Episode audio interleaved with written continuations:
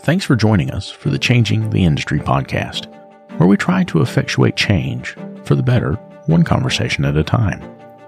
Part of that change is providing help for those that need it.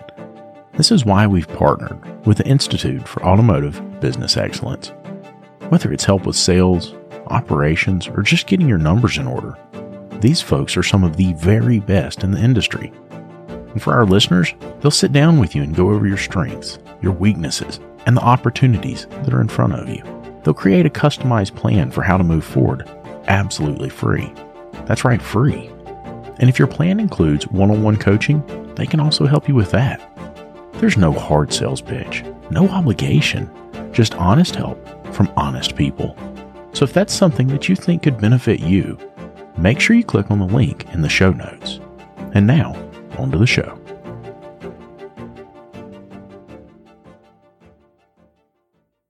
I remember how it used to be. The phone's ringing off the hook. Clients are coming in the front door like crazy, and here comes little technician Timmy. Timmy comes up and he says, Hey, boss, where's my part? Where you want me to go next? What you want me to do? Gosh, Timmy, if I knew, I'd tell you, buddy, but I am covered up. All of that stopped when I found Shopware. With Shopware, you get an industry leading expediter right there in the software. It tells you if your parts are here, where your technician should go next, and how much time they have left to complete the jobs in the day. Go to getshopware.com to learn more.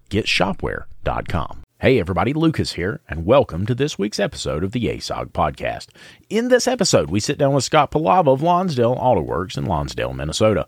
We discuss consistency in the digital vehicle evaluation process, evaluation processes as a whole, and how technicians, well, they're often treated as nothing more than a grease monkey. But before we get started, it is very important that I mention to you David has been extremely down and out lately. He just doesn't feel that anyone's listening to his intro. You see, they're not setting the podcast to automatically download. They're not leaving reviews for the podcast. And worst of all, they're not subscribing to the ASOG podcast YouTube channel. I told him I'd save him the heartache of doing the intro this week, but gosh, it sure would help if you would maybe consider doing one of these things just to make David feel a little bit better. Now, here we go.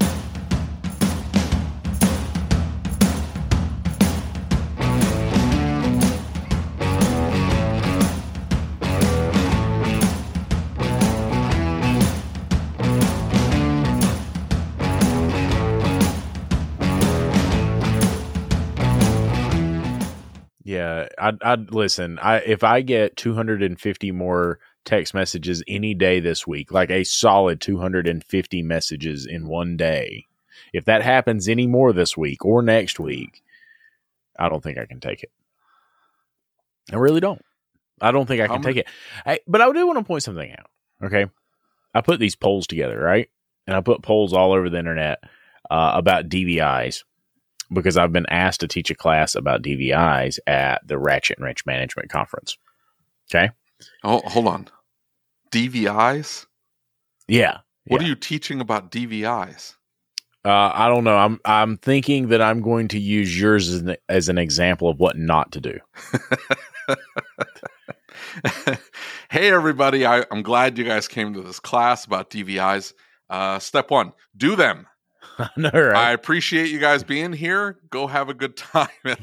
Step two: don't do them as he does. Exactly. yeah. Well, no, no, well, so, anything is better than nothing. Yeah, like true.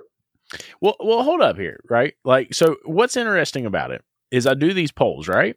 And and the polls get drastically different answers from the technician side of things to the advisor side of things. Like substantially different answers. And and it's pretty clear that the advisors have one perspective or the owners and advisors have one perspective. And that the technicians have a completely different perspective. So for instance, like the Wi-Fi question, right? If you look at the Wi-Fi question in ASOG, it got very low votes, like 4 votes. But in the technician groups, it got something like 35 or 36 votes. And then, like consistency, no standards. I was pretty surprised by the fact that technicians state that they have no consistency and no standards. And interestingly enough, a lot of shops do DVIs, but not many of them are using MAP standards for their DVIs. Do you? Do either one of you use MAP standards? I just are- learned about it a week ago, so no. Yeah, I'm I'm familiar with them. I uh, we're we're very similar. Uh, I don't know that it's right to the the letter of the MAP standards, but See, that's a politician's answer right there. That's how you know he's in politics. well, I Because you could have just said no, not at all. Well, no, Because I don't care about whatever the hell that is. I do what I want.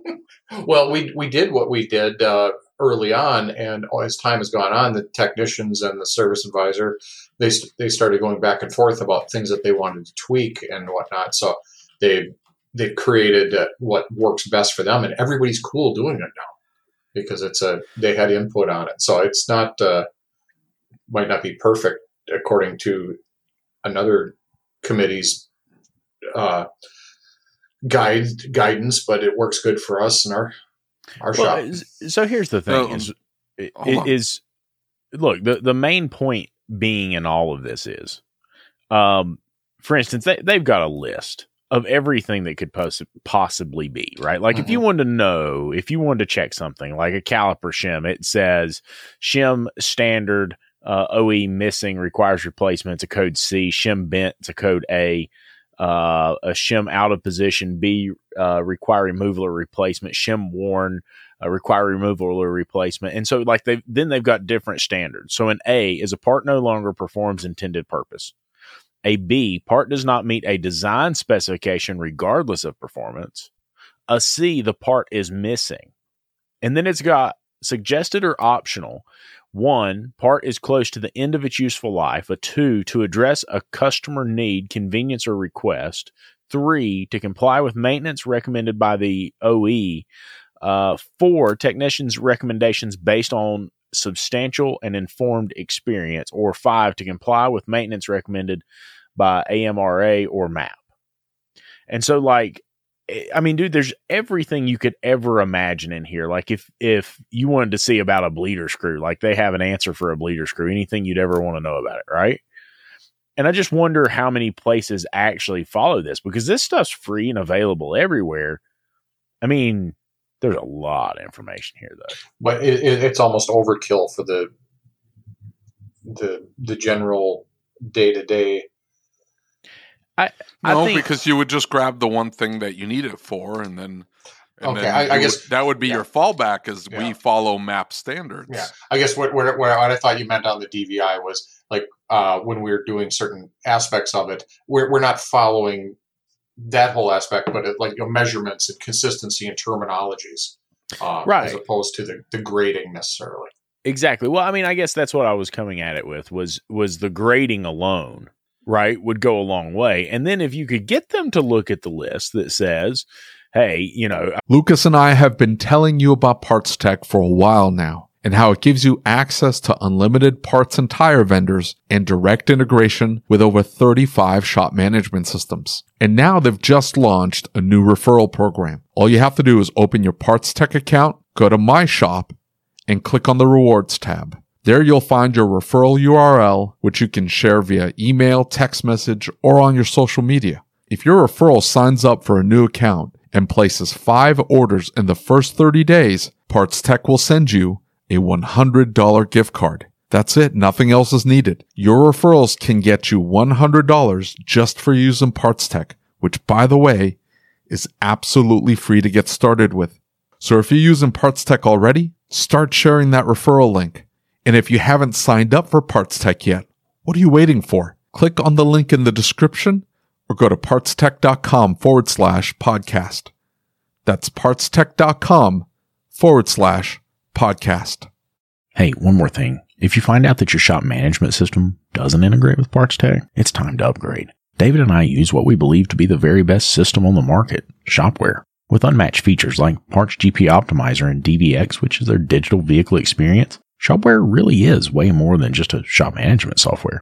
With it, you'll be able to create an immersive and interactive experience for your client, setting you apart from everyone else using run of the mill software. Are you ready to upgrade? Click the link in the show notes to get started. I mean, they've got gravitational switches in here. What's a gravitational switch? I probably don't even want to know. Gravitational like a- switch, Yeah, dude, like a got- like a like a Uh, like a, trunk. yeah trunk switch or like old school trunk switch. I mean, hydro boosters. I mean, they've they've got everything Mhm. you can imagine in here. Uh, It's pretty interesting. Uh, if you've never looked at it, you should definitely go take a look. Um, I don't know. So I, I, I just find it interesting that from techs to advisors and to owners, there's completely different responses. Well, I mean, Um, if they're different challenges depending on when you are, where you are in the shop. I guarantee you ask my staff, hey, what's the problem with DVIs? And they're all going to say Wi Fi connection issues, like all of them. And it's Right. because the, the Wi Fi drops out or everybody's on at the same time, too much traffic. And I haven't think the- fixed the, the Wi Fi in my shop. So I can understand it from their standpoint, I think the biggest problem is their boss is an asshole. possibly. There Possibly. is that- some of that. It's my way or the highway kind of stuff. Yeah. Well, no, I mean, but that's fine though. On like you have standards in the shop. I don't think that's the the.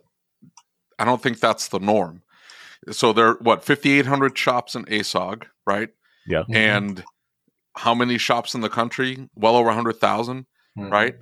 And I, I guarantee you that it only a small percentage actually do DVI. And, and Scott, you didn't hear the story, but uh, a technician of mine was had a his girlfriend and a friend of hers uh, of hers was going out of town to Burning Man, and Mhm.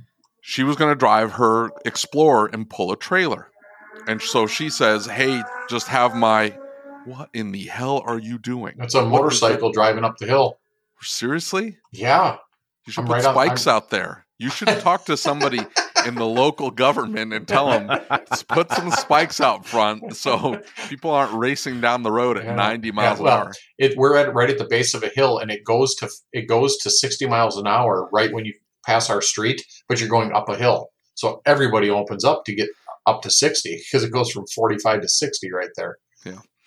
So th- he's gonna, they're gonna travel to, to Burning Man, pull a trailer in this Ford Explorer, which is already sketchy enough, right? Mhm. the Ford Explorer. And so she says, "Hey, have my my boyfriend look at it." And so he's like, "Yeah, absolutely."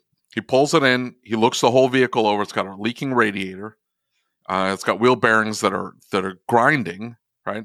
Uh, sway bar links are messed up. Something else I can't remember. Anyway, so he gives her this list of stuff that the vehicle needs. It it probably represented three grand in work. Okay. She looks at it and she's like, uh, I'm to get a second opinion. Now he's got, they didn't run it through the shop. This was just him on his free time looking at this vehicle like he does our vehicles at our shop all day long, right? Just normal inspection. And she takes it to a completely different shop up the street. No DVI. Shop is slammed all the time, probably because they don't charge enough, but whatever. And they look at it and they're like, "Oh no, it doesn't have any of those problems, and it just needs sway bar links." Or I think he didn't identify the sway bar links; they said it needed sway bar links. Whatever.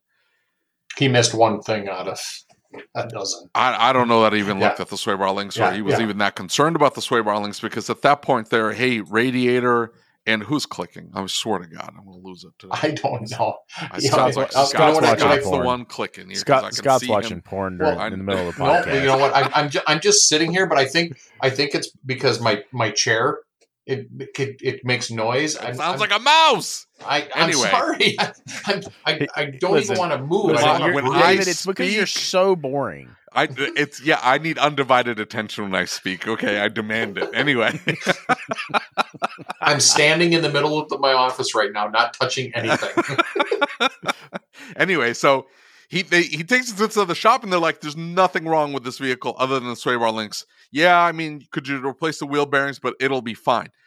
Not, hey, you're about to pull this trailer across the country through the mountains into the desert. You should probably, I don't know, look at these components and make sure that they're 100% because you don't want to break down 400 miles away from the nearest service station. They didn't apply that that logic to it to, to their or to their approach, right? So now she's confused because mechanic A said one thing, mechanic B said something else. So she takes it to a third shop. The third shop, shop down the street from me, um, middling reputation. It's been there forever, right? They look at it and they're like, "No, it needs brakes. like something completely Again, different. Yeah. No DVI, no DVI." Yeah. and he he loses his mind. He's like, "I don't understand. How th- this is this is pure incompetence on their part because he's he's confident in his abilities to determine that a radiator is leaking, right? And that the wheel bearings need to be replaced. He's confident in his abilities to, to determine those things. And he doesn't understand why they couldn't identify the same thing. And I said, they have no inspection process. We do. They don't have a DVI. We do. They don't have any standards. They're uh, hey, what's broken on your car today? Oh, the radiator's leaking. Okay, we're gonna replace the radiator. Here's the here's the fixed radiator. Thank you, goodbye. And that's it. That's how they approach their vehicles. Now the third shop, I don't know what's up with them, other than I know they've gone through a carousel of technicians. So he's like, is the industry really like this? And I said, uh, yes. Well, uh, here's my take on this, right? Because I see a completely different perspective than you two see. Because I'm in a very, very touristy town and I see a lot of college kid vehicles, right? And these are vehicles that, that I may not have seen. Like, for instance, college just started. So I'm seeing cars that I haven't seen in the past, right? And so we will do a DVI or a car will come in and they will break down on vacation with their family, right?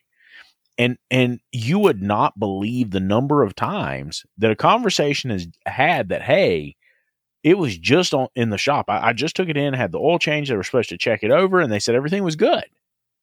Okay well what's the chance they didn't see that? You know it, they see it in the future. And and you know maybe a, a better example of that is that we had one just a few weeks ago and it came in and it had plastic tees somebody had put in the uh, coolant hoses on the heater hoses right blows apart, overheats coming up the mountain.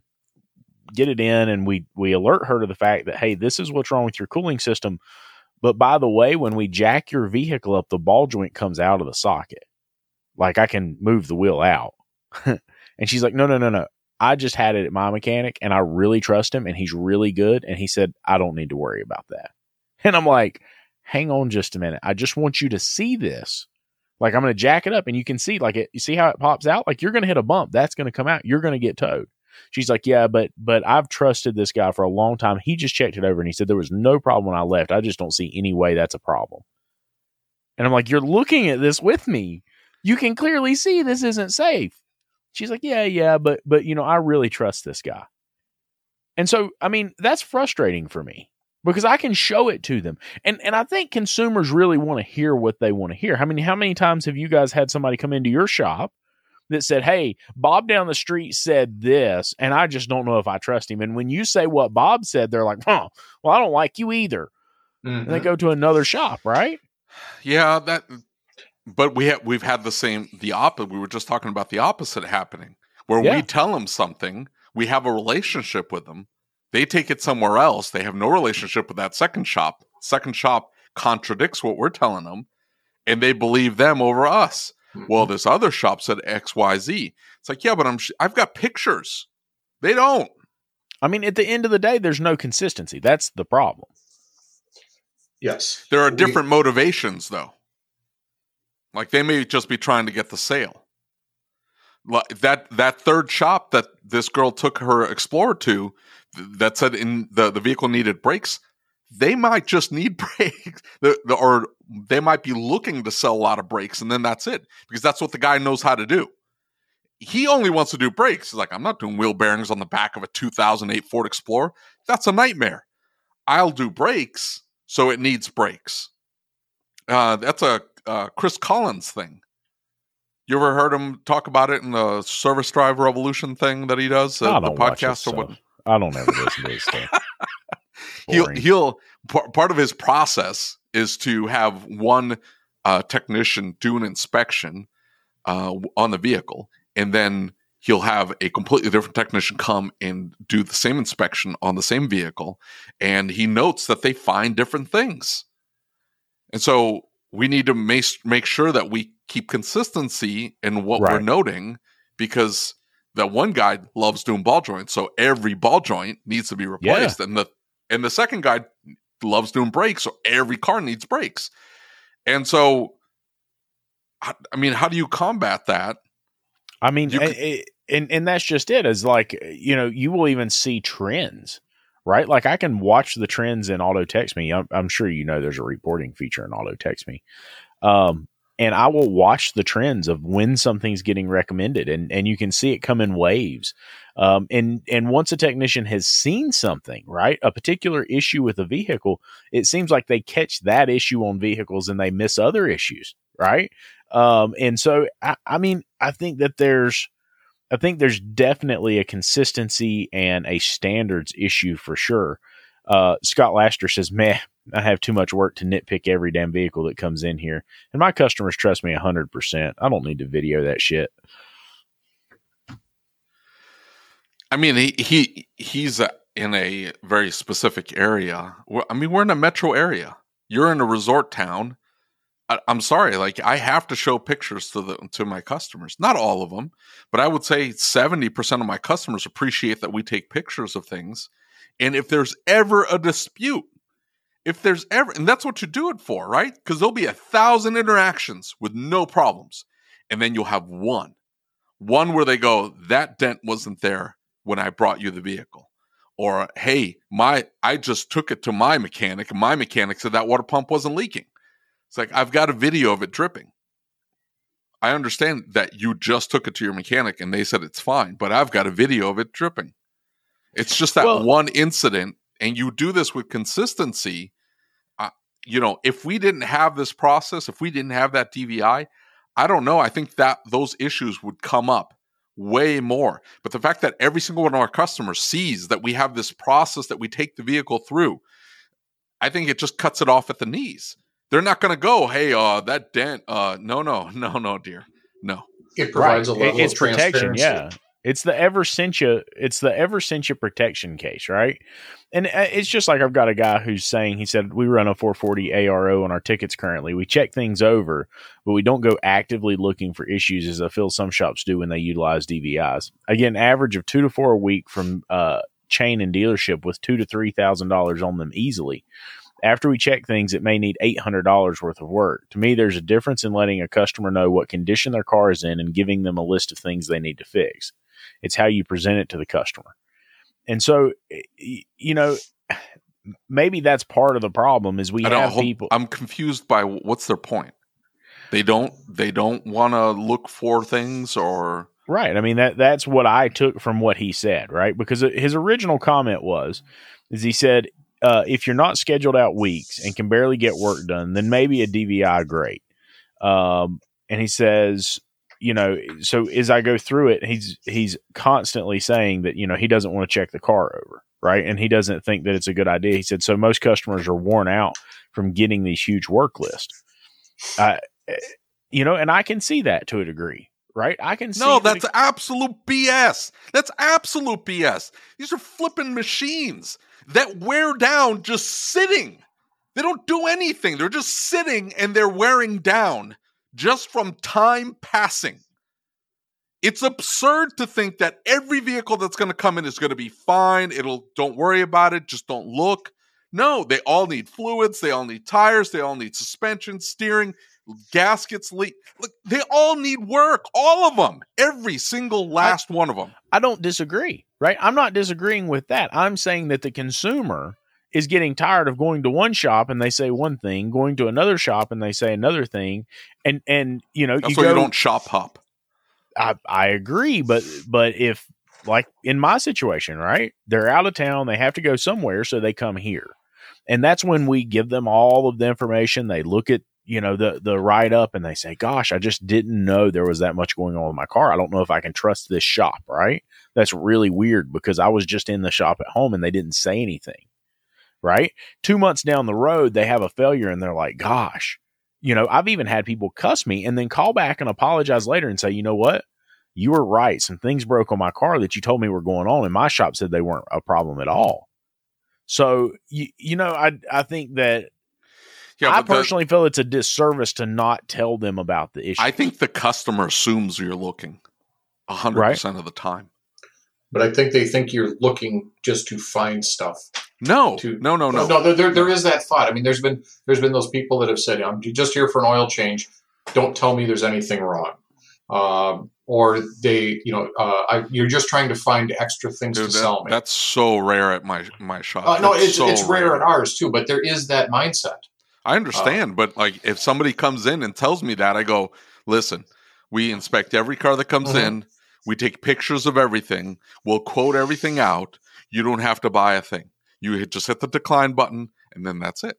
Yeah, uh, but that, that's part of what your business has become. There's a lot of places that aren't like that. They just want to keep the people happy. And how do you keep them happy? By don't make them don't make them upset about spending money. There's How- a, You're How know are you making right. them happy though? You- You're, Well, you're leaving you, them you are I- you no, are agree. right I now. agree. You are right now. You're making them happy for a season. Mhm. right? But it, it it's not. And and the sad thing is, is that they may be happy forever like that, but not realize that they spent five thousand more dollars maintaining that same Yeah. car than they would have had to have spent. Yeah, it's a You case know- of ignorance is bliss. They if they don't know what's happening, they. I, I had a client come in it. Uh, today, and he said, "Hey, he said, um, you know, I had my truck at another shop a while back, and they said it needed front brakes and calipers and pads and rotors and the whole nine yards." And he said, "Man, he said, you know, I went to pick that thing up, and he said they told me the total was thirty eight hundred dollars, and they'd given me a price of eighteen hundred dollars." And he said, "Well, you know, uh, that's not what you said." And they said, "Well, sorry." And he said, "Well, you know, what changed?" And they said, "Well, it also needed back brakes too." And he said, "Yeah, but like you didn't say anything to me." And they're like, "Yeah, sorry about that. Uh, here's Yeah, your bill." that, that's just that's just Right? bad business. Oh, I agree. I agree. But man, it happens all the time. It happens way more than any of us would like to admit. Scott, what do you do when somebody comes in and says, "Hey, uh, I don't want you to check the car"? What, what's your what do you say to them? we we I uh, give the analogy when you go to the doctor, even you know you go there because you got an earache. You know they're checking your heart, they're checking your eyes, all that. We do the same thing though, the same standards. Because one one and very important thing is we could be addressing the your complaint, but uh, we we could fix the one thing that you think is the problem, but ultimately the frame is rotted out and it's a piece of junk. Would you have put that money into it? We're we want to be their Exactly. advocate. Yeah. I had I actually had um, a incident a number of years ago, and they've been great great clients ever since. A woman came down that great big hill right outside my shop and uh, barreled into the parking lot. Had no brakes on her Toyota pickup. She asked if somebody could come out and take a look at it. I walked out there and I saw a puddle dripping on the uh, on the ground, and I looked underneath. The brake line had rusted and broken right behind the cab. And I said, well, I see the problem right here. The brake fluid's leaking. Uh, line's broken. She goes, how much would that take to fix? I said, honestly, ma'am, I would love to fix that brake line for you, but I won't because the frame is broken. It's Right. rusted and broken right behind the cab. She goes, no, it's not. And I said, yeah, look right here how the cab is pushed up against the box right there. You can see.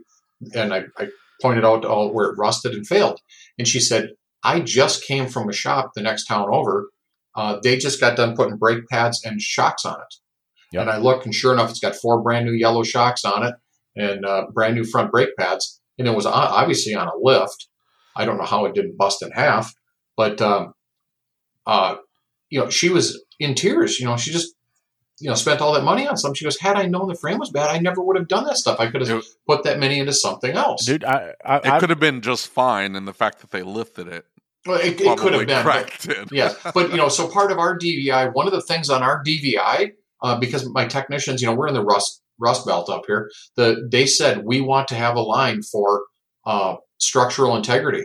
Yeah. So Yeah. we take pictures, and um, if there is something that is questionable, there's a picture of it, and uh, you know, measurements of. Uh, you know, the, the, if there's rust holes or holes in the floorboards and stuff like that, which we have a much better quality uh, of client, you know, nicer cars than we used to have.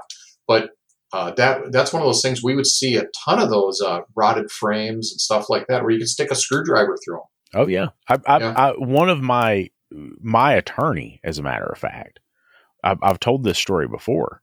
Had his vehicle at another shop, right, and they they did thirty two hundred dollars worth of brake work to it, uh, and this was before he he was a client of ours, and I was working with him uh, as as my attorney, and so uh, he took it out of the, the shop, drove away, paid him, and on the way home, uh, the clutch stopped working right? It wouldn't disengage, so he had to kill it and had it towed back out there. And and like three weeks later, they still hadn't said anything, right? So he called and he's like, "Hey, man, you know, my truck's been sitting out there for a while. Would you be interested in taking a look and just tell me what's going on? I'm, I'm getting a weird vibe. The fact that it's been there for three weeks and nobody said anything. I know they're busy, but it just seems odd, you know? And so he has it towed in and and sure enough, we look at it, the frame I can put my finger through in like multiple places. They they've zip tied brake lines into the holders, right? Like they're not even they're not even attached anymore because the holders have rusted off and there's spots where they've like zip tied the the brake lines to the leaf springs in the back. And it, it's unbelievable how rusty this thing is. The clutch line has completely rusted off of it, blown away. I couldn't have picked it up and and taken the transmission out of it and put a clutch in it without breaking the frame. There's no way that was going to happen. And he said, "Why wouldn't they have told me that? Like that that seems crazy. Why wouldn't they say something about that?" And and to this day I don't know, right? And I know these people. They're good people. They're not bad people, right? It's not like they did something maliciously. Well, the other thing is you got to remember there's multiple le- levels of uh, business. You've got Right. your your ownership, you've got your management, you've got your technicians, and it's a it could be a culture thing. It could be you know maybe that technician that worked on it, he was so money hungry he doesn't he didn't want to lose a potential job, so he's just going to address that and ignore blinders to everything else just to just to get that job. Uh, Right. That might not be the company culture. It may not be the the man, you know management stance any of that. But unfortunately, it it falls on you know the the, the QC side of it, uh, and it it it's it, it's people, and they maybe the business isn't motivated that way, but uh, maybe the technician was. Right. And and the the you know, it even can come down to competency, right? Correct. maybe it comes down to the technician saying, "Hey, well they never told me I needed to do that. They never said that I should do this. Do they want me to mention that?"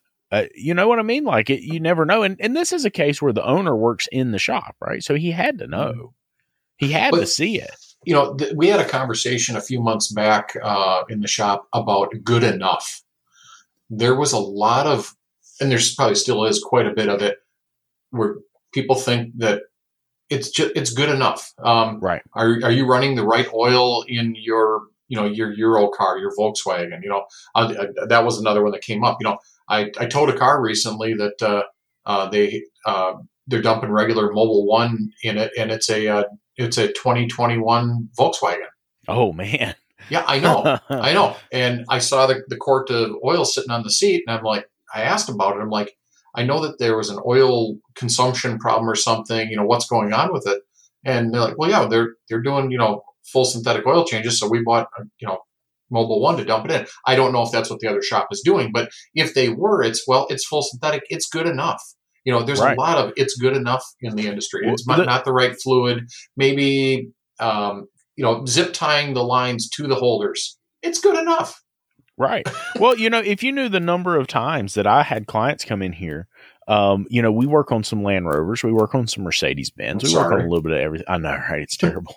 and and one of the things that I just cannot believe, and and I hear it when we present that oil change or we present that uh, maintenance service. And the service advisor says, you know, your oil change is going to be 252, 200, you know, $300. And the client's like, what? I can't believe it's two hundred dollars. I've been paying ninety nine ninety five. Mhm, mhm. Whoa! I don't want to change your oil anymore.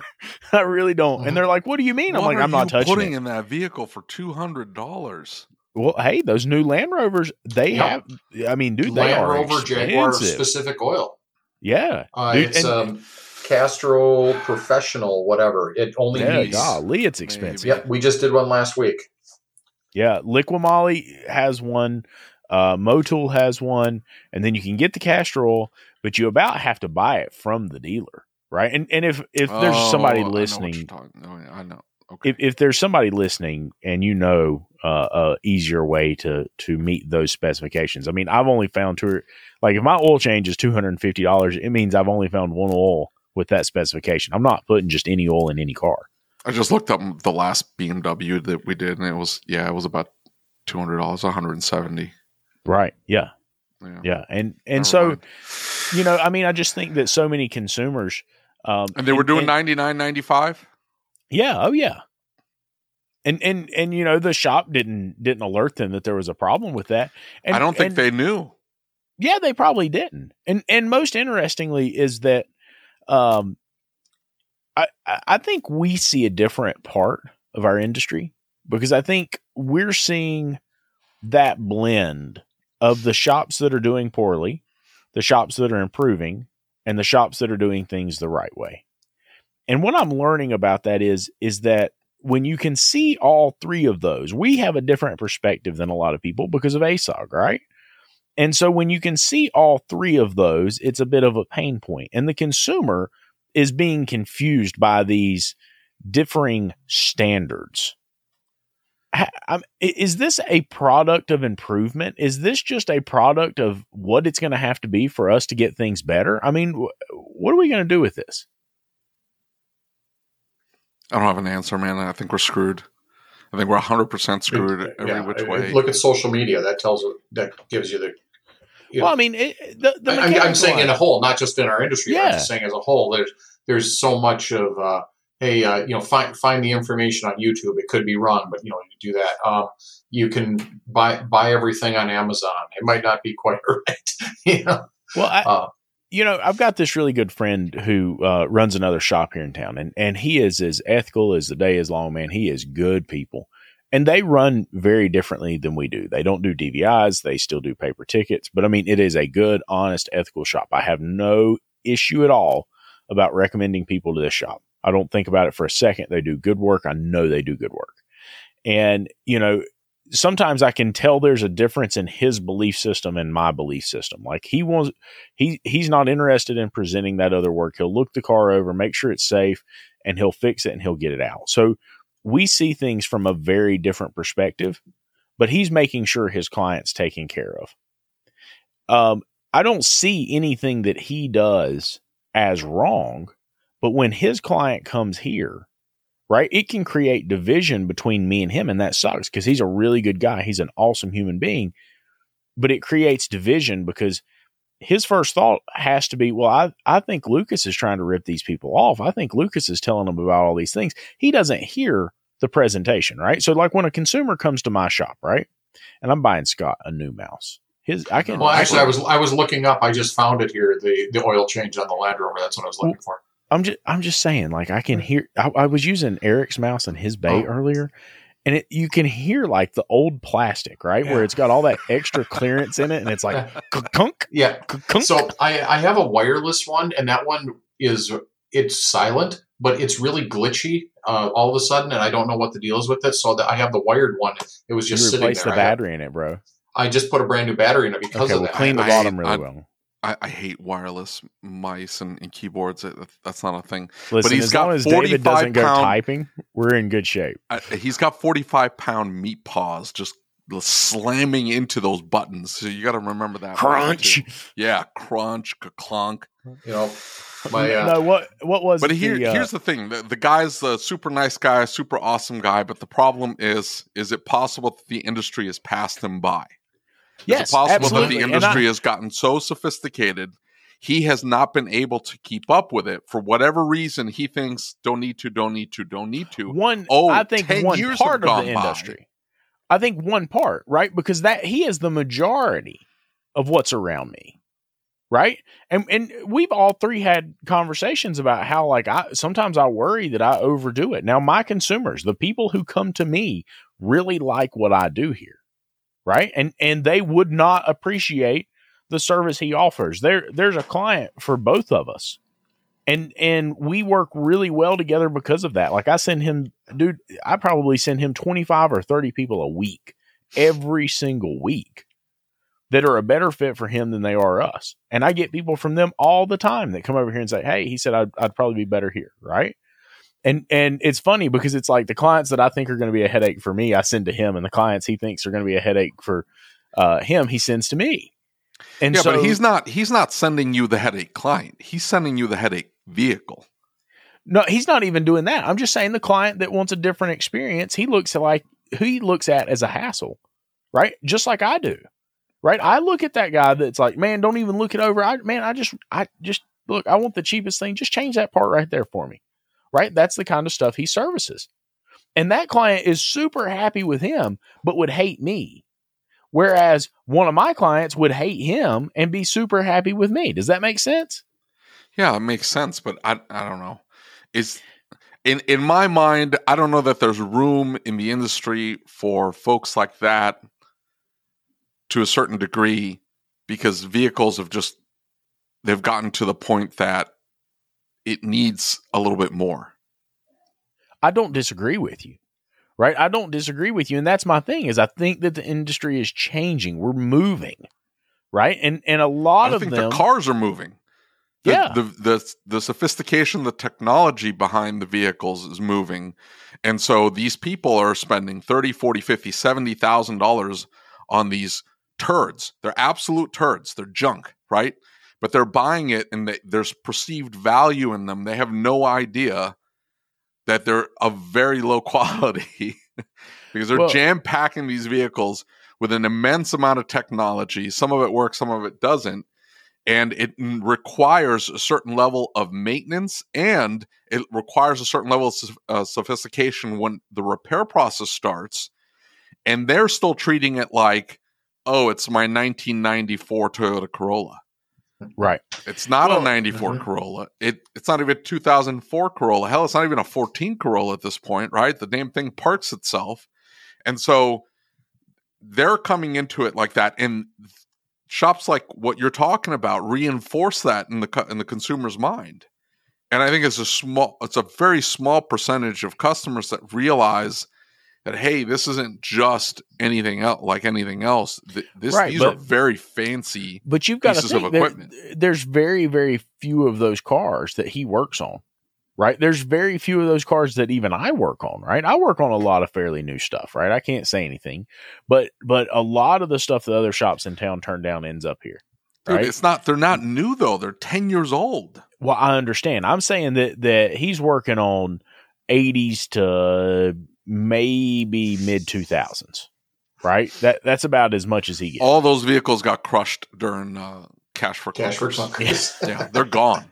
Not here. Not here. I, I don't boys. know why. That's that's insane to me. that they listen and and they're all rotted out right like but but you take a country boy with a 1976 uh k1500 or k uh, whatever they were It was Yeah. a K10.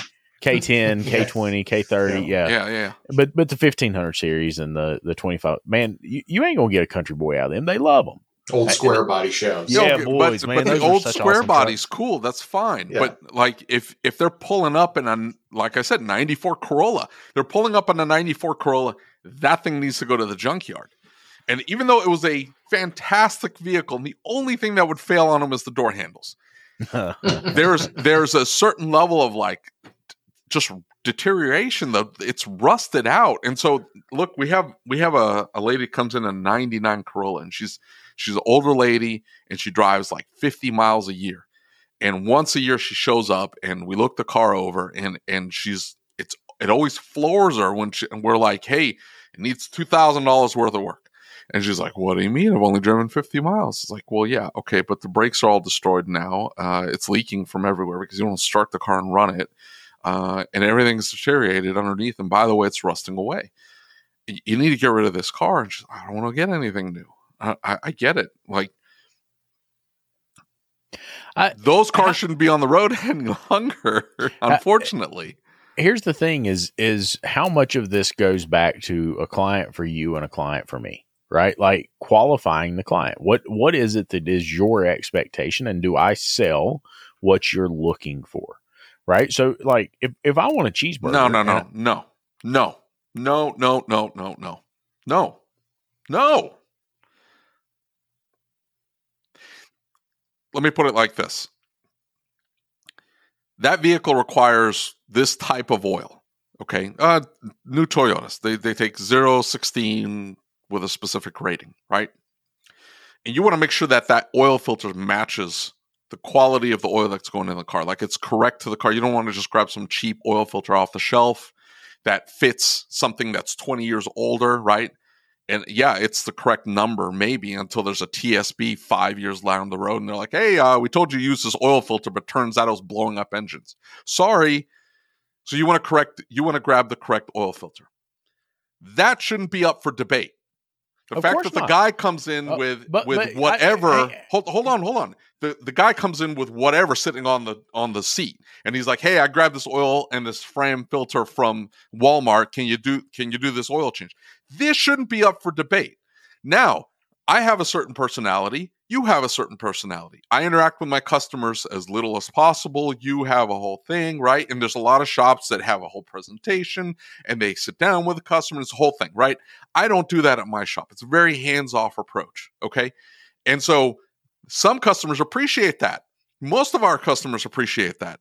They have very few conversations with us because we try to put everything black and white in the RO for them to look and see and read for themselves. And occasionally there's clarification needed and they'll call. But other than that, there's very few, there's very little interaction. They may not want that. They want, maybe they want hand holding. And if they want hand holding, they go down the street to you to get a different experience in the interaction. I like the personality of Shannon.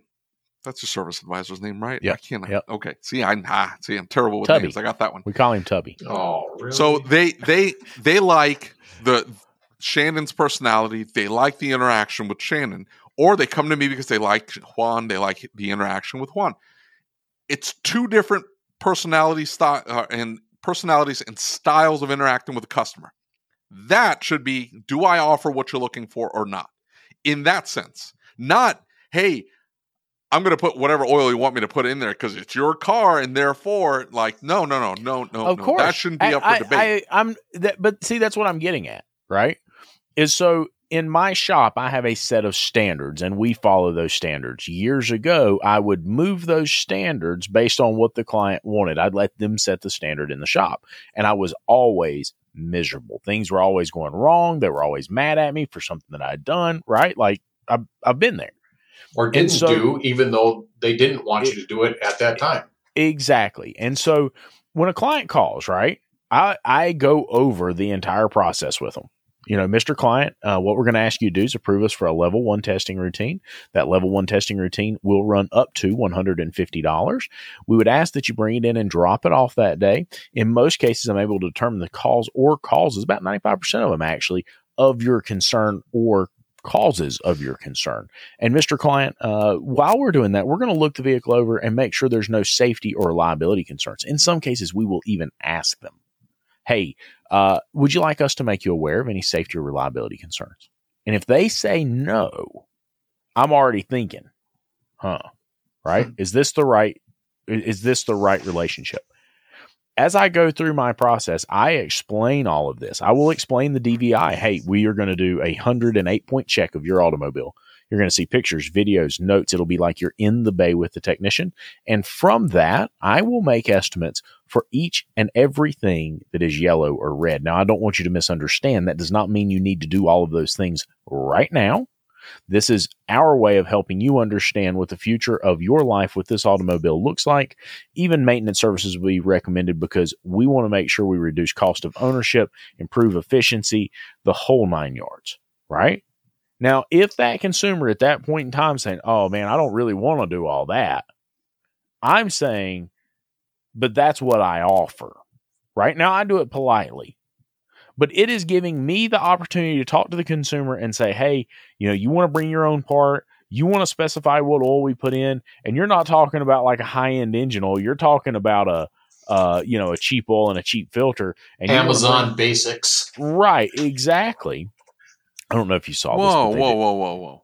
Now, if I Hang- were to hang buy on, you're anything interrupting from me. Hang Amazon, on, hang- sorry, hang on, you're interrupting me. I've got to finish this or I'm going to forget it. I don't know if you saw this, but the Amazon oil tested on multiple different levels, new and after use, higher than about 95% of brand name oils. The quality tested substantially higher. You know, well, what I, what I, what I was thinking of, the uh, Dollar General, they were the ones who got their. Oh, yeah. Yeah, that's the one I was thinking of. Yeah. Yeah, there was like ten- bar and lube, the whole nine yards and it was it was bottle. all they all they carried was ten thirty yeah, on the shelf. There's nothing else. It's all Yeah. ten thirty. And they put. I, if you remember, they they got in trouble because they put like a stamp on the back of it that looked like the the API The stamp. API, yeah. it was like just some random stamp that they came up with. USDA choice That's cut it. steak. That's it. This is choice right here. Now, David, what were you going to say, hun? Well, that's all I was going to say is that the, the Amazon Basic stuff, like, legit. Yeah, I, I was I, was- I was thinking the of the quality of stuff, though. Yeah. but but you know, I, I guess what I'm getting at in all of this is it gives me an opportunity to understand if that consumer is interested in the product I offer. Right. And and when I go and I say, Hey, I want a double cheeseburger, you know me, I like to go to a nice restaurant and eat, but I also like a double cheeseburger. I, that is my decision to make. Right? If I want to go to McDonald's, that's my decision. If I want to go to a high end Hall's I, Chop I House- don't, hold on. I don't like that analogy. I think it's a bad analogy. The problem is you're walking in expecting beef from both places. There's a minimum standard there that I am going to get a dead cow that's been ground up and then seared and then thrown on some bread, and that's what you're going to feed me. It would be a problem if the, you walked in thinking that you're going to get hamburger because that's what it says on the menu, but it turns out they're grinding raccoon in the back. And that's what you're getting. And they're like, Raccoon well, I actually- understand. Listen, raccoon is a very tender, kind of squishy meat. It's pretty good. Yeah. Tastes like garbage. yeah, I know, right? And all of a sudden, you're like, well, hold on now. You're feeding me what? Uh, it's raccoon. Well, I thought I was getting a hamburger. Well, yeah, but it's it's made out of raccoon meat. It's like, no, no I wanted. Well, you didn't ask. And and so that's all I'm I- saying is that they're they're mm-hmm. walking into these places and they're like, I need an oil change for my Land Rover. It's like, okay, we did an oil change, but it's not the correct oil. It's not the correct oil filter Right. It's but not- if- to the spec that that, the consumer- engineers demanded. absolutely, I agree with you 110%. The but if that consumer's walking in assuming cow meat. I, listen, my point is if that consumer is walking into my shop and 100% unwilling to accept that as my service, it is not my responsibility to argue with them to get them to buy that service. I can educate them. I can provide them all the details and information they want. But if they are still unwilling to listen to me, if they do not trust me, my shop's not the place for them. I'm not doing I'm not doing anybody a service by allowing them to stay. If if they think they know better, Right, that's what I'm I agree to with you. If they if they walk in, uh, absolutely. If they walk into my shop and they're like, "I know better," and you're like, "Ho- "Hold on now, how often do you do this?" I the the one question that absolutely drives me up a wall. That seems expensive. I'm sorry. How many how many jobs do you quote out a day? I can tell you, I do hundreds a day. A day, I do hundreds. How many do you do? Oh, I, I don't do any. It's like, so how the hell do you know what should be expensive and what isn't? That is the stupidest I had a, I got a- comment ever. I had a guy 10 years ago who wanted a coolant flush on his GM, but he wanted me to put straight Dexcool back in it because Dexcool was prone to leaking. So if we didn't mix it with water, it wouldn't leak as easily because it wasn't watered down. And I, Is that what the I- guy said? Yes, that was his, that was his anal- his thought process. And I explained to him how it actually antifreeze doesn't work unless it's mixed with water. Explained all the science behind it. He didn't want to hear it. He know he knows better than everybody else. That's what he wanted. And I said, "I'm sorry, but that isn't going to happen here. You you can have good luck Yeah, finding is- somebody that will do that, but that isn't going to happen here." Yeah, some people are just irrational. That's an irrational person, but Yeah. you'd be surprised how often, you know, we, we do get the I know Mhm. better. And it, it's not even that. It's the I, I talked to dad. Dad Oh, told yeah. me I don't need XYZ. Yeah, because It's he's like, using okay. 1970s experiences like, on a hey, 2020. yeah, dad dad doesn't work on on 2020s, dear. Uh, Mm-hmm. dad's working on his on worked on his 78 Chevelle, and that was it. Uh, he hasn't worked on anything since then. He doesn't know what he's talking about. Mhm. And you try to say that as nicely as you can, but I don't know. Sometimes you can't. Uh, we had a similar one. A woman came in. She wanted just a basic oil change, and it was on something that required a, a zero twenty or whatever it was, and you know full, full synthetic. And she insisted she just wanted a five thirty synthetic blend, whatever. That's all she wanted. I said, your vehicle doesn't doesn't take that. Well, that's all I want.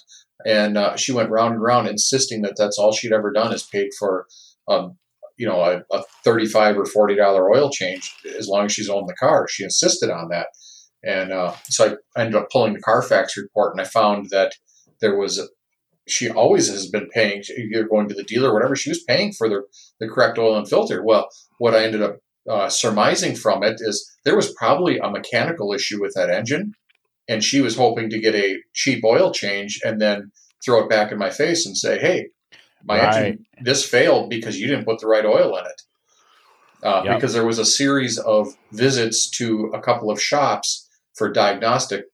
Uh, you know, it says diagnostic and testing or whatever. It didn't say what the problem was on the Carfax report, but it said that she'd been to a couple of shops. So I'm figuring she had, you know, a VV, you know, VVT issues or something like that. And well, what could cause that? Well, you know, if you didn't use the right oil or whatever, and she had a light bulb moment that I'm going to throw this guy under the bus. Yeah. Well, Yeah. I'd, I'd do the same to you.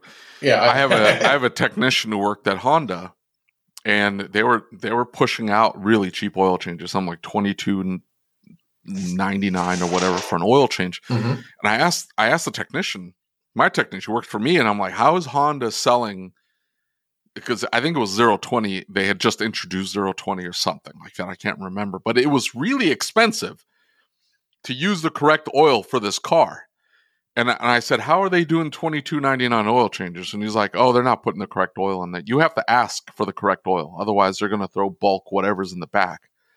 And I go, "Really? On the on brand new vehicles?" he's like, "Oh yeah, twenty two ninety nine, twenty two ninety nine. Like you're getting whatever."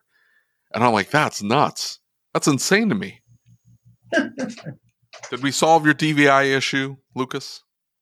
I guess. I mean, I I I think the reality at the end of the day is is that we have varying standards. We have varying degrees of quality.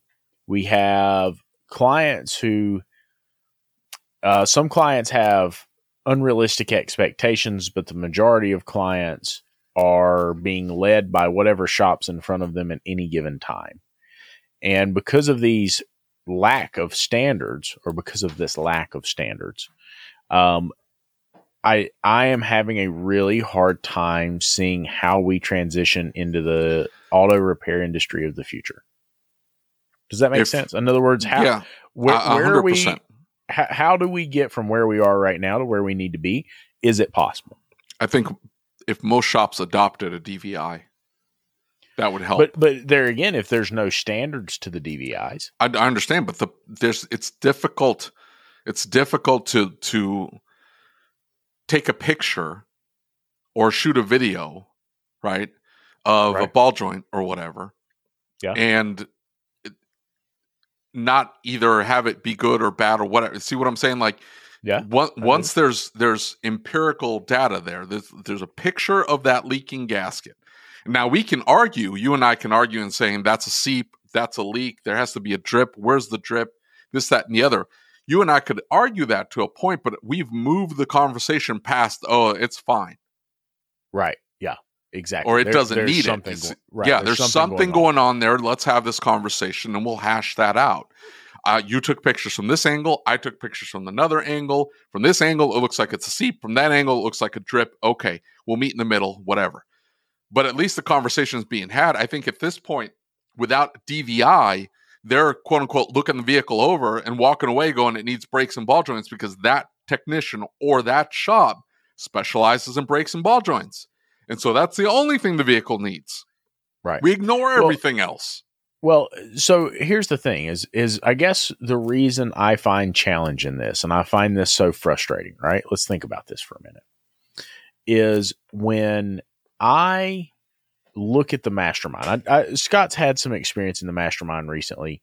Uh, you know, when when me and you and and the guys first started the mastermind and we were doing our thing, it, it was primarily shops that were fairly established. Would you agree? Like old school mastermind, like back Yeah, in the day. Yeah. Right. When we first started, right? Yeah. And so when Scott came into the mastermind group, it's helping younger shops who are in bad shape, right? Scott, is that a fair statement? Um, you know, not necessarily because we do have some. we- He says he means yes. He, No, he means yeah. no, make I, your point. I, I would I would argue that I- we have we have some shops that are very are very well uh, many years of business. Right. I, I guess what I'm saying is, is they're they're new on this journey of improvement. They're new on this. In other words, like when the mastermind started, it was a group of people who, like, where we needed help was mastering the process. Right. Mm-hmm, mm-hmm. Oftentimes, what we see in one on one or the 101 group, and what we see in the the mastermind one group for Yeah. ASOG, are shops that don't have the process yet Oh yes. that yes. they're in the very early stages of finding themselves, if you will. Mm-hmm. And my point in saying that is, is the number of shops who come in to the mastermind group and they are really hardcore not willing to implement that. Oh, that that that's been uh, that's been a challenge. We we've actually kind of had a little bit of a revolving door lately. Right. Uh, exactly. And and so now I also recognize that in that mastermind we have to be much more aggressive about saying, listen, you're not going to sit around here and hang out. Right? You're Mhm. going to participate, you're going to be active, you're going to do what we say. Right? Mhm. Like I don't mean that like that. You're well, going to yeah, you're, they're going to follow. They're to follow the direction and, and, and stick to the core. right. uh, Otherwise, you're wasting everybody's time. follow the plan. Yeah. Right. And so I guess where I'm going with that is is like while in coaching there were times that I didn't agree with the information. I didn't like the information I was getting. I was holding off implementing it, hmm but I was doing other things and I was taking steps. hmm And so the number of shops that are just saying like, "Hey, I'm not doing that." The number of shops that will post when you say something about a DVI and say, "Oh, you're ripping people off." The number of shops that will post and say, "I can't charge that." hmm hmm You know what I mean? That worries me that we've got a long freaking way to go Yep. to get Um, ourselves squared up here. Yeah, I, I- honestly, I, I I hate to say it, but I think there's just there's going to have to be some major attrition Yeah. where those that are those that can will and those that can't will be gone. Yeah. Well, I mean, the the Mechanic Alliance group, I hate to pick on. them. There there's a lot of really good people in there. But but there is one guy who if you say something about raising your prices, he will absolutely rip you apart saying you're ripping clients off. You shouldn't charge that much. And then a few weeks later he's saying you ought to pay them 50% of your labor. You need to pay your tax more. you you Yeah. you've never paid tax, have you? Yeah. You don't No. understand about uh FUTA and what what are they? There's like FUTA, SUTA, unemployment FICA. tax. Yeah, Yeah. Yeah. exactly. They're Well, dude. The, Plus all the other things that you you you any other benefits and all that yeah, stuff that, the that goes to invisible that. paycheck, as Carm said one time. Yeah. I mean, the amount of stuff that that goes into that. If you paid them fifty percent, you wouldn't have any money left. So if they want more money, right? Like if they want to earn more money, and this dude's like, well, I, I can work on the side for free, or, or for you know a hundred dollars an hour and make all this money. I can Mm-hmm. Yeah. do so great. Well, dude, you're shooting yourself in the foot. You're complaining about life as a technician Mhm. you're complaining about the fact that you're not being taken care of and you don't have benefits. You're complaining that the shop is charging too much. You're complaining that they're recommending things. Mhm. For God's sakes, would you make up your mind? Yeah, well, that, that's that's the kind of point that I we've run into is, um, you know, many of these were techs they got fed up working at the dealer or working at for somebody else. They saw the money go, coming in, and they were only getting a small piece of the pie, and they thought that you know parts were too high and labor rates were too high for what they were getting.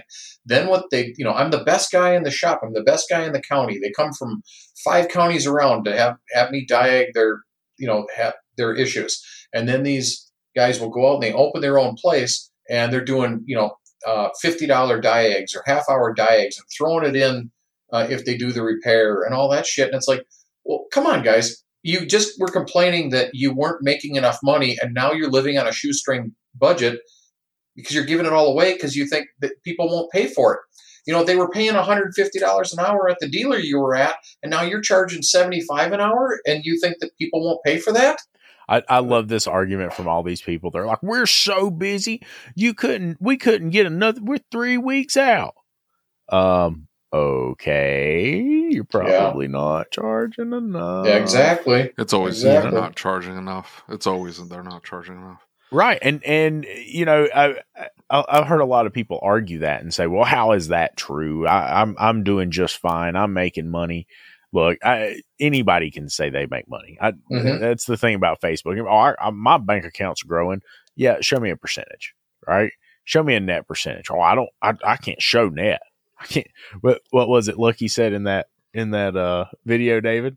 My accountant told me I want to keep that number as close to zero as possible. Yeah, but I, I completely Oh. agree with him on that. I completely agree with him on that. And if you're growing your bank account, you're growing your reserves, and and you're keeping your your profit percentage number or whatever really low, it's whatever.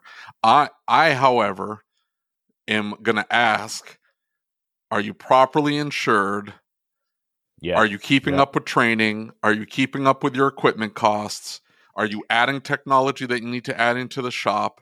Are you ensuring your staff is properly paid? Are you ensuring a future for your staff? I'd like to add: Are You you, can paying? are you paying your taxes?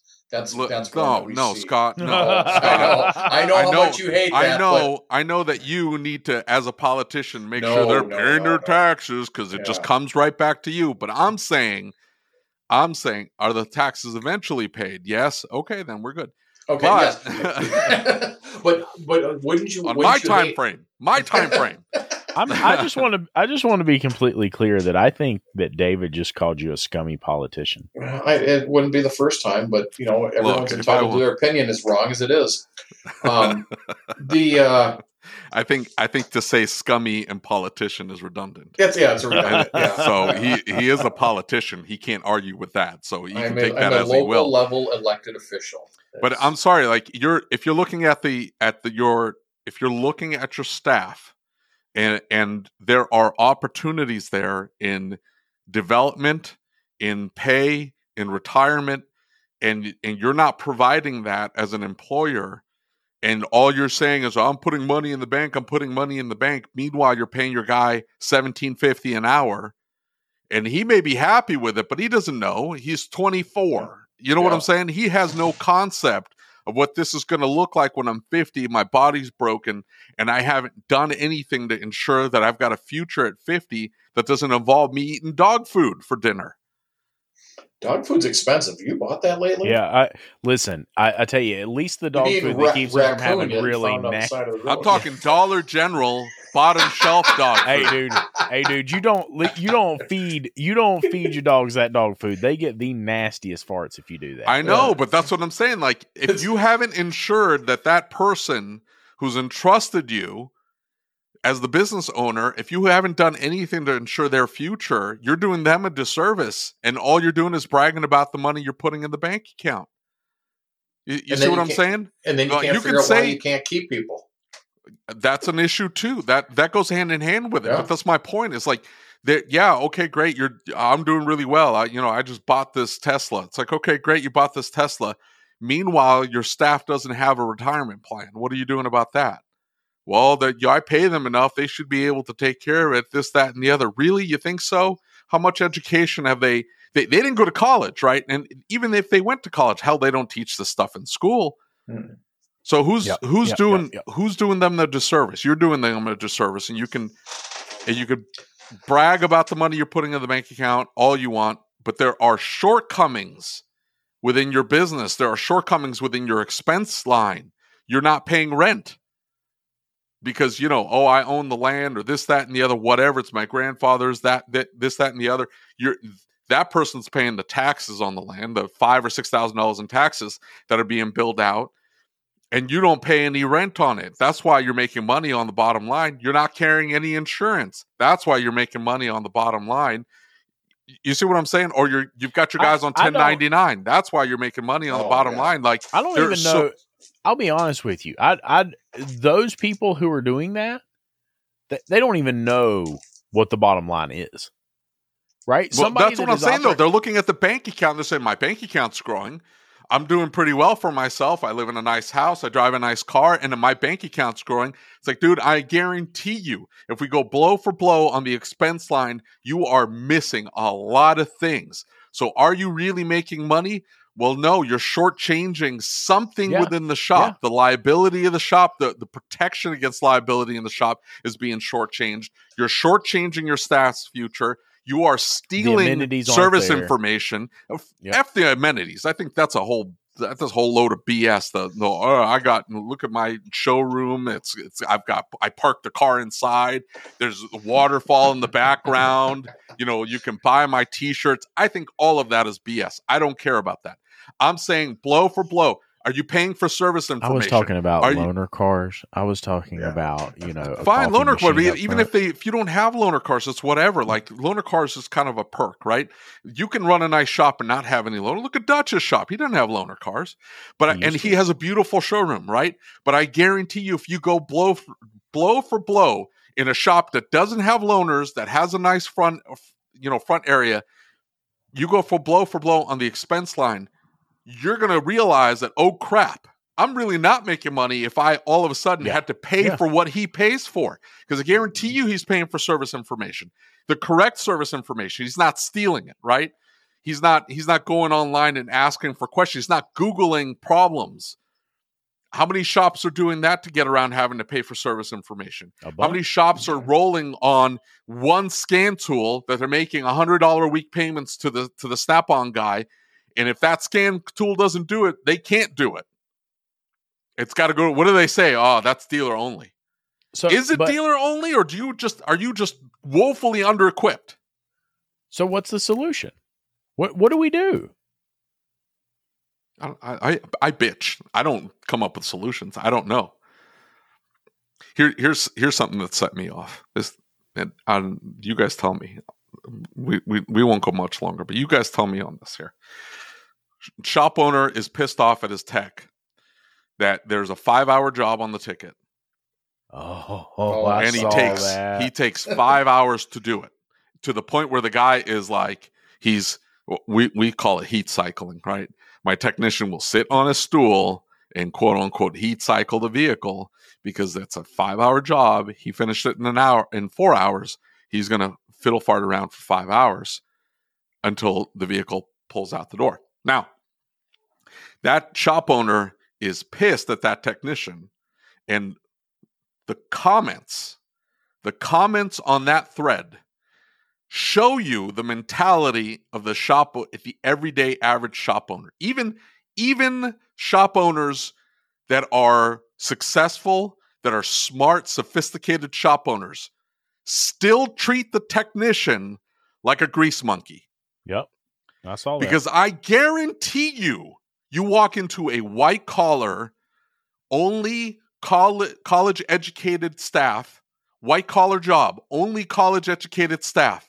They are finishing projects.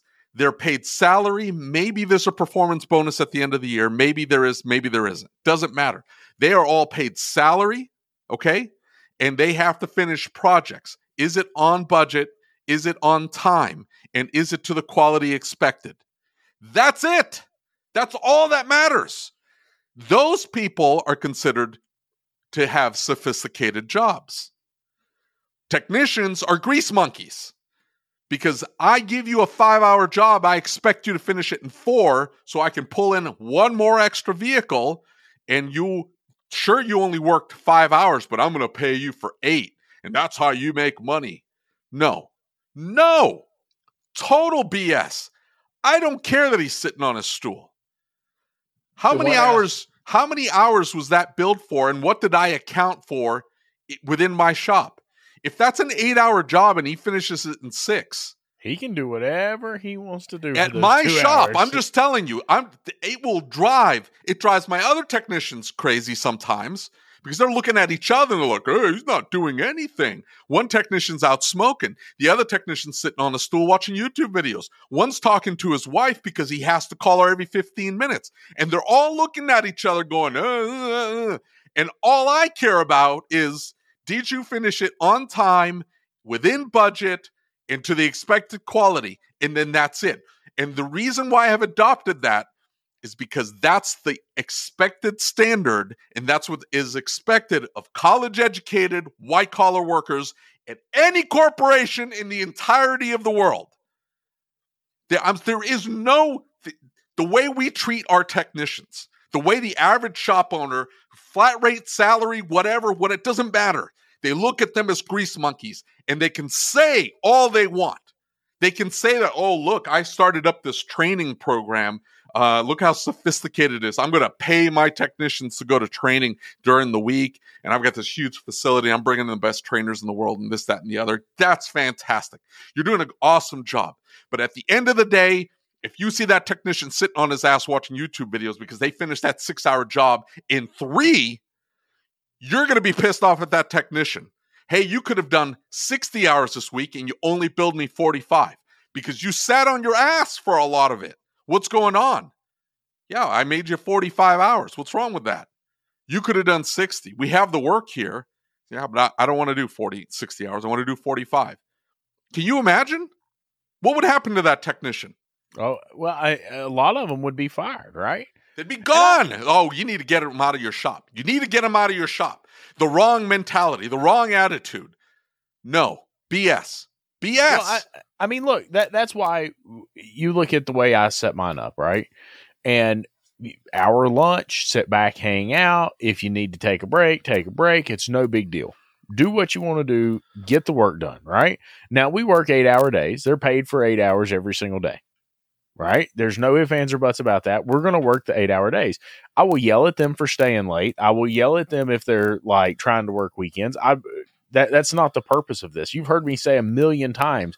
The purpose of an auto repair business is not to fix every single car. But you're taking to, a factory time punch in, punch out mentality to the you're still it's still being viewed as blue collar. It's still it's like, hey, put your eight hours in, dude, and you can bounce. I'm not saying that. You're, I think you're you're misunderstanding what I'm telling you. I'm saying that that vehicle is Project A. That project has accounted for in it whatever eight hours of work because right. that's that's our best estimate is that is going to take an eight hour job. Our project end date is Tuesday because that's what we've promised to the customer. The budget is what's on your RO. That parts list is your budget. So if you come to me and it needs an extra gasket, it needs an extra bolt, it needs this, that, and the other, we're now out of budget. I've budgeted a certain amount of dollar amount and time to go into that. What happens after that happens. If you come to me and you bring it to me early because you decided to come and work over the weekend, great, awesome. I'm super excited. Let's do this. But if you don't, you don't because I'm not taking that into I'm not expecting you to exceed what I'm expecting from you, to exceed my standards and say I need you to work this weekend. I need you to finish this 5-hour job in 4 or in 3 because you're quote unquote capable of it. I don't care. I know that that 5-hour job needs to be done in this expected amount of time and within budget and you come to me on time, it's cool. Look, if you sat for 2 hours and picked your nose watching YouTube videos and that's what you did, did the car finish? on time and on budget. Yes, then we're good. We're good. That mentality, that mindset, I, am sorry, if we don't start adopting that, I don't want to hear, and, and that's cool. If you don't want to do it that way, that's cool. This is just what we do at our shop. I'm obsessed over it. And I may be like out on an island by myself. I'm just telling you that that's just, what I've adopted uh, at, at my shop. It's not a factory. It's not, we're putting our eight hours. No, these are projects coming in. We have a, we have taken them on and we are proposing a, a budget to our customers. We're saying, hey, we're going to finish this project for you. This is what it's going to cost, and we think I, we can finish it by this. And then they're saying, yes, go ahead. And then we're starting on the project. I'm the reason why I'm obsessing over this is because I think that's what the future needs to be. But if you don't want to do that, that's cool. I'm fine I, with it. But don't say, here's the catch. Don't say we need to start treating our, our technicians like professionals. No, I'm treating my technician like a, a professional. You're treating him like a glorified grease monkey, a well-paid grease monkey, but a grease monkey nonetheless. I, I here here's the thing. You assume that that's what the technician wants to do. Now, your technicians, I know them bad boys. Yeah, that's what they want to do. Um, but my technicians, I, dude, I'm telling you, I, I I'm the same way. If I had an hour to sit and do nothing, I would lose my effing mind. I would go crazy. Like I am not that person. I don't know about you, Pelava, but I just I I need to be doing something. You're the business owner. Yeah. Well, I understand. I'm my always text- doing something. That's that- David's complaining that he can't ever uh, get in touch with me because what am I? I'm at a meeting. Right, exactly. listen, listen. I don't need to know about those meetings. What you do in personal time is your business. Okay. You know, but David, you said that you know treat them like professional. The term professional that that's that's a very wide term too because you're talking an off you know a certain office professional. I I view it as uh, uh, I pay my my people a very good livable wage. Uh, I, I use the comparison to a plumber. If a plumber shows up to work at uh, seven o'clock in the morning and he's got to drive 45 minutes from the shop to get to the job, he got paid for that 45 minutes. That was zero production time. Now he's on the job and he's, you know, doing a rough in, running pipe, sweating joints, whatever he's doing. He'll work until coffee break. He gets his paid 15 minute coffee break, works again till lunch, has his half hour lunch, you know, another afternoon coffee break, whatever, drives back 45 minutes back to the shop. He got paid for two coffee breaks and the, and the, and, uh, the, uh, the drive time. Why, why is it as an auto repair technician that they are not compensated for non-productive time right. you know Yeah. that's that's my issue that's why i pay them a very good livable wage and then there is an incentive for them to do more but if they don't do more we're we're we're, we're still breaking you know or we're still making money but they want more. So they don't have to work overtime but they make more money just by pushing a little bit harder. And that that's their choice. Um, so I, I think you know the term professional you're think you're you're talking know you know that side. But I, I think because so many people or so many of people don't want to be in the trades at all and then if they are in the trades they're doing uh, they're doing other things electricians plumbers um, that sort of thing because if you can get paid $40 an hour to be a plumber why do you want to be a technician for 17 an hour and then you might make 35 an hour on flat rate and if there's no work you're still only making 17 i wouldn't want to do that so that's why we, we lose I'm, many I'm just telling you trades. that. Yeah, yes, but I think it, it's way past that. It's way past that. You ask somebody, "Hey, what do you do for a living?" and they tell you, "I'm a zoologist." My my technicians make what a zoologist makes. The average zoologist makes what my technicians make. Hey, I'm a research market research analyst. My technicians make what the average market research analyst makes. I guarantee you that they walk up to the same person and somebody says, I'm a market research analyst. They look at that person in a better light than I'm a mechanic. They assume the mechanic doesn't make crap Mhm. we we walked into um I was we were looking at schools for my daughter because we needed to move her into a into a school um, past where she was going, and we were we were visiting different schools, and the the lady that was walking around with us showing us the school said it, uh, she she was just making small talk, and she asked us, "Oh, what do you do?" "Oh, I work." My wife told her, "Hey, I work at this bank, and uh, you know I, I'm a manager of a manager, and now she's a, a VP or something or another," and they look at me and I'm like, oh, I own a shop, this, that, and the other. Like, oh yeah. And she, I don't know how it came up, but they asked, like, what what are your mechanics making? And I told her, and her eyes went wide, and she goes, they make that much? And yeah, yeah, they make that much. Why wouldn't they make that much? Right. And and she's like, oh, that that's more than my husband makes. I need to tell him he needs to go work on cars. and I, I'm sorry, but like the the the title of automotive technician doesn't carry the prestige in our society and what's contributing to that and even even if we we have the cleanest facilities and they're they're beautiful they're well lit and they have sophisticated equipment and this that and the other it is so ingrained in us to have that mentality to treat them like cre- grease monkeys in the way that we approach them in how they do their jobs on a daily basis. If we don't start moving that mindset to what a market research analyst would be treated, You see what I'm saying? If they're not treated the same way, we're never going to move past this and we're never going to move that that job into a better light within society, the light that it deserves to be because of the level of sophistication technology on vehicles and the level of knowledge and expertise these guys need to have, these guys and gals need to have to do their job effectively. We're never going to move into that ever. Why? Because we're pissed off that we gave them a five hour job and they did it in four and then stood around for an hour. Well, I'm, I think it's the mentality, right? The core mentality of that is is where I'm coming from with that. Is that that that mentality? And now that listen, that's a good owner, right? Like I know them; they're not bad owners by I'm any not, means. I'm not saying that. I'm saying that the, I'm not saying that's it's good, bad. It okay, maybe I am saying it's bad, but I'm not calling them bad people or bad owners. It's what everybody has done ever, and I'm just saying it needs to change. I don't disagree with you. I don't disagree with you. How are we going to change it? Listen, I already told you I don't have solutions. I just bitch. You're pretty good at bitching. I hope you enjoyed this episode of the ASOG podcast.